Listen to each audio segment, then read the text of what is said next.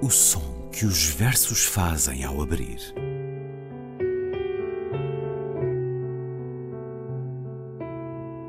Se leio um livro e ele torna o meu corpo tão frio que fogo nenhum o pode aquecer, sei que isso é poesia. Emily Dickinson.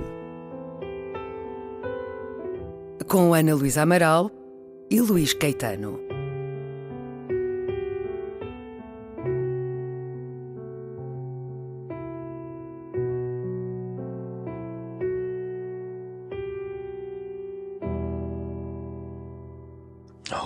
Captain, my Captain, our fearful trip is done. The ship has weathered every rack. The prize we sought is won. The port is near, the bells I hear, the people all exulting, while follow eyes the steady keel, the vessel grim and daring. But oh, heart, heart, heart, oh, the bleeding drops of red where on the deck my captain lies, fallen, cold and dead. Oh, captain, my captain, rise up and hear the bells. Rise up, for you the flag is flung, for you the bugle trills, for you bouquets and ribboned wreaths, for you the shores a crowding, for you they call the swaying mass, their eager faces turning. Here, Captain, dear father, this arm beneath your head. It is some dream that on the deck you've fallen, cold and dead. My captain does not answer. His lips are pale and still. My father does not feel my arm. He has no pulse nor will. The ship is anchored safe and sound, its voyage closed and done. From fearful trip the victor ship comes in with object won. Exult, O shores, and ring, O bells! But I, with mournful tread, walk the deck my captain lies, fallen cold and dead. Ó oh, capitão, meu capitão, terminou a nossa terrível viagem. O navio resistiu a todas as tormentas o prémio que buscávamos está ganho. O porto está próximo. Ouço os sinos. Toda a gente está exultante, enquanto seguem com os olhos a firme quilha o ameaçador e temerário navio. Mas, ó coração, coração, coração, ó as gotas vermelhas e sangrentas, onde no convés o meu capitão jaz, tombado, frio e morto. Ó oh, capitão, meu capitão, ergue-te e ouve os sinos. Ergue-te, a bandeira agita-se por ti, o cornetim vibra por ti. Para ti ramos de flores e grinaldas guarnecidas com fitas. Para ti as multidões nas praias chamam por ti. As massas agitam-se, os seus rostos ansiosos voltam-se. Aqui, capitão, querido pai, Passa o braço por baixo da tua cabeça. Não passa de um sonho que no convés tenhas tombado frio e morto. O meu capitão não responde. Os seus lábios estão pálidos e imóveis. O meu pai não sente o meu braço, não tem pulso nem vontade. O navio ancorou, são e salvo. A viagem terminou e está concluída. O navio vitorioso chega da terrível viagem com o objetivo ganho. Exultai, ó praias, e tocai, ó sinos. Mas eu, com um passo desolado, caminho no convés onde jaz o meu capitão, tombado, frio e morto. Oh Captain, My Captain, de Walt Whitman, dito por Ben Adams. Depois, a leitura de Ana Luísa Amaral, da tradução feita por Maria de Lourdes Guimarães, na edição de Folhas de Erva, da Relógio d'Água. Olá, Ana Luísa. Olá, Luís. Walt Whitman foi jornalista, ensaísta, voluntário no Exército, onde trabalhou em hospitais militares, depois do irmão se ter ferido na guerra. Viveu entre 1819 e 1892. Na próxima sexta-feira, dia 31, um pouco por todo o mundo, Walt Whitman será celebrado pelo bicentenário do nascimento. Um poeta que tinha um cargo público, mas depois de publicar Folhas de Erva, o secretário de Estado do Interior considerou o livro uh, indecente e ele foi despedido. Ora, estamos aqui perante um marco na literatura americana, o próprio Folhas de Erva o é, mas este poema, este poema tão simbólico, tão vasto, tão sentido, a que capitão se dirigeu Ana Luísa Amaral? Não é dos poemas mais conhecidos, penso eu, entre nós, de Walt Whitman, talvez o mais conhecido seja o Song of Myself, a gente fala. É conhecido Enfim, por causa é conhecido por causa arte, do filme, talvez por causa do filme Clube dos Poetas, Clube Mortos. dos Poetas Mortos, sim. Mas eu nem sei se as pessoas repararam muito bem que um dos poemas lá mais referido é o Captain My Captain, hum. que é isso que eles chamam ao professor, não é ao... O Mr. Keating. Exatamente, que é Robin Keating, Williams. Robin Williams, justamente. Enfim, mas... É um belo filme. É um belo filme. mas este, uh, o Captain My Captain, este capitão obviamente é Abraham Lincoln, uh, porque o poema é escrito, é publicado em 1855, aliás faz parte das Folhas de Erva ou Leaves of Grass, é o, o livro de Walt Whitman, o pai, por assim dizer, da poesia americana. Aliás, se nós quiséssemos falar em o pai de, de alguma paternidade na poesia americana, ela deve-se de facto a Whitman. E se quiséssemos falar já agora em maternidade na poesia americana, iríamos atribuí-la, ou poderíamos atribuí-la de facto a Emily Dickinson, os pais, por assim dizer, da poesia norte-americana. Mas.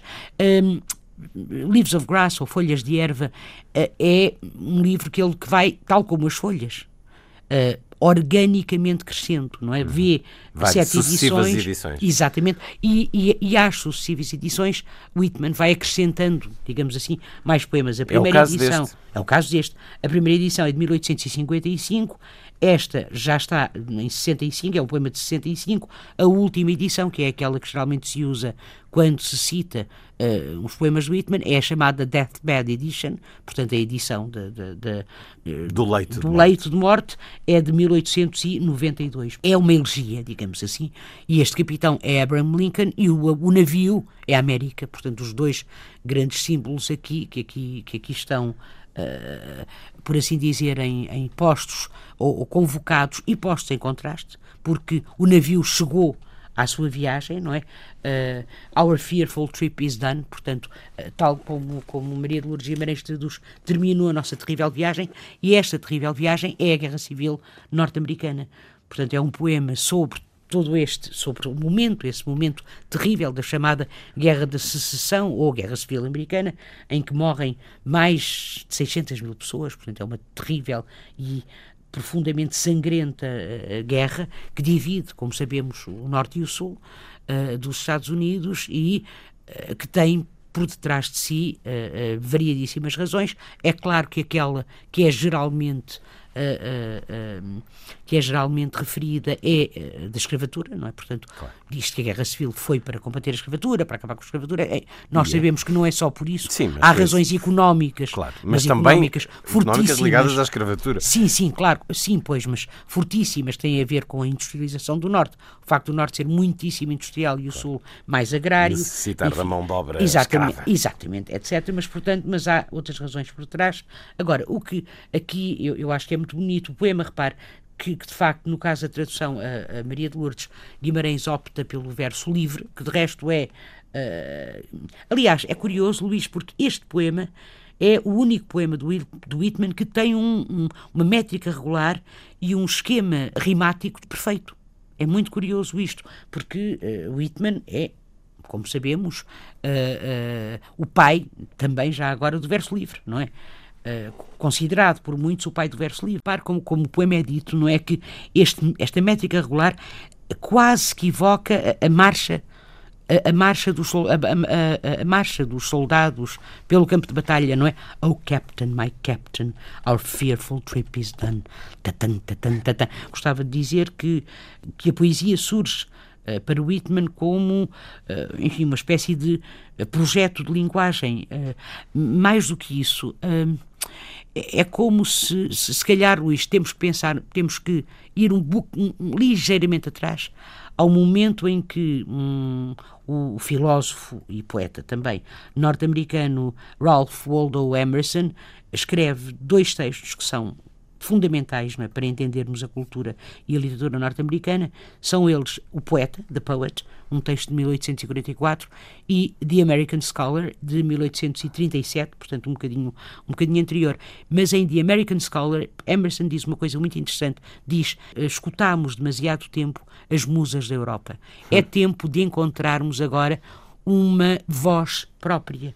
Ora, não deixa de ser curioso que quando surge a primeira edição de eh, de, de, de, folhas de, de, folhas de erva de Leaves of Grass em 1855 uh, Emerson escreve uma carta a Whitman uh, dizendo dizendo-lhe algo como uh, saúdo no início de uma bela carreira. Ele, ele diz finalmente cá temos. O poeta pronto o poeta americano a voz chegou, nacional. A voz nacional. E o que é que Whitman faz? Whitman na edição seguinte pega na carta insere a carta como introito digamos assim a, a, a uma das a, a, uma das secções, ou seja, um selo de é, um selo de qualidade, autoridade. um selo de autoridade, sem pedir licença, não é?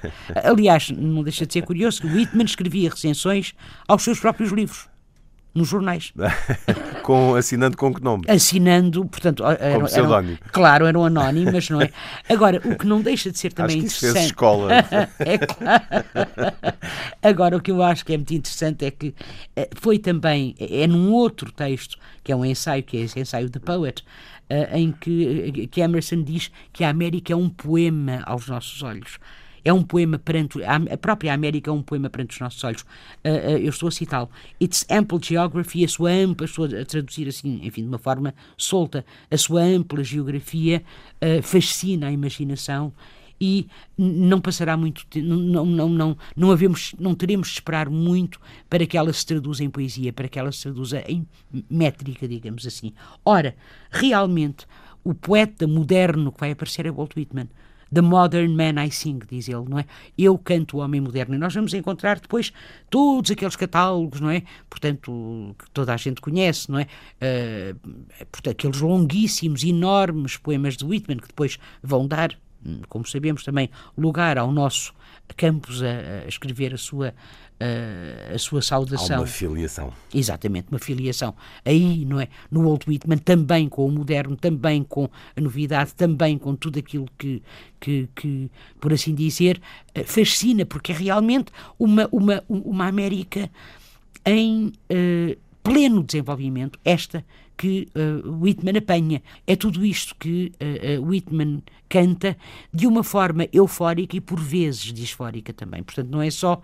Às vezes é tão eufórica e tão eufórica que chega e tão excessivamente eufórica, digamos assim, que chega a ser disfórica. Neste poema é a tentativa de cantar uma nação que agora se reencontra, mas que se reencontra de uma forma muito, e ele sabe, não é? Muito dura, muito complicada, muito contraditória também. Quer à dizer, procura de um rumo. A nação é este navio, o capitão é, navio, é, é Lincoln, navio. que Walt Whitman nunca conheceu. A morte do capitão neste poema é a morte, é o assassinato de Lincoln por John Booth, 15 de abril de 1865. É um poema ainda hoje emblemático. E se terminássemos a escutar essa cena final tremenda do Clube dos Poetas Mortos, o filme de Peter Weir, o filme que nos dá esse professor de sonho que é Mr. Keating, que diz a certa altura aos seus alunos: lemos e escrevemos poesia porque pertencemos à raça humana e a raça humana é cheia de paixão e a poesia alimenta essa paixão, alimenta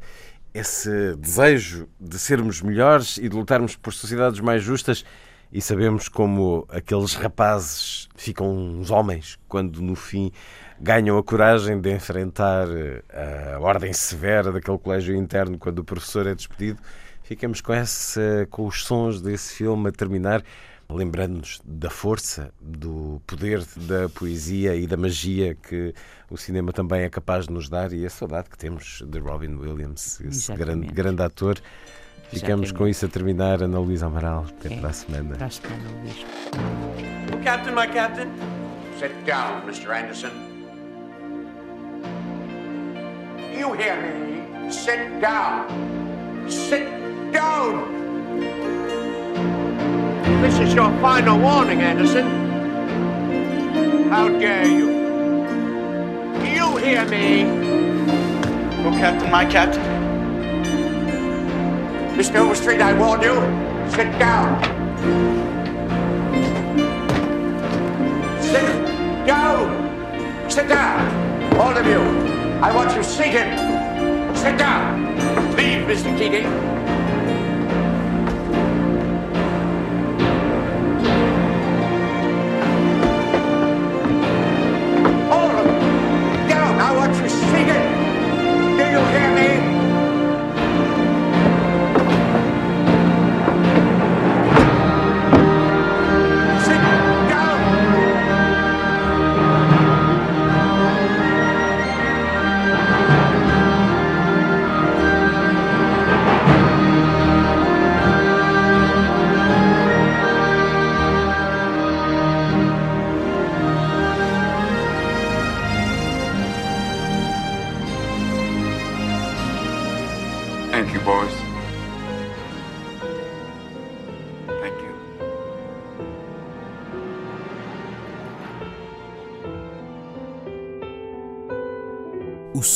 Que os versos fazem ao abrir.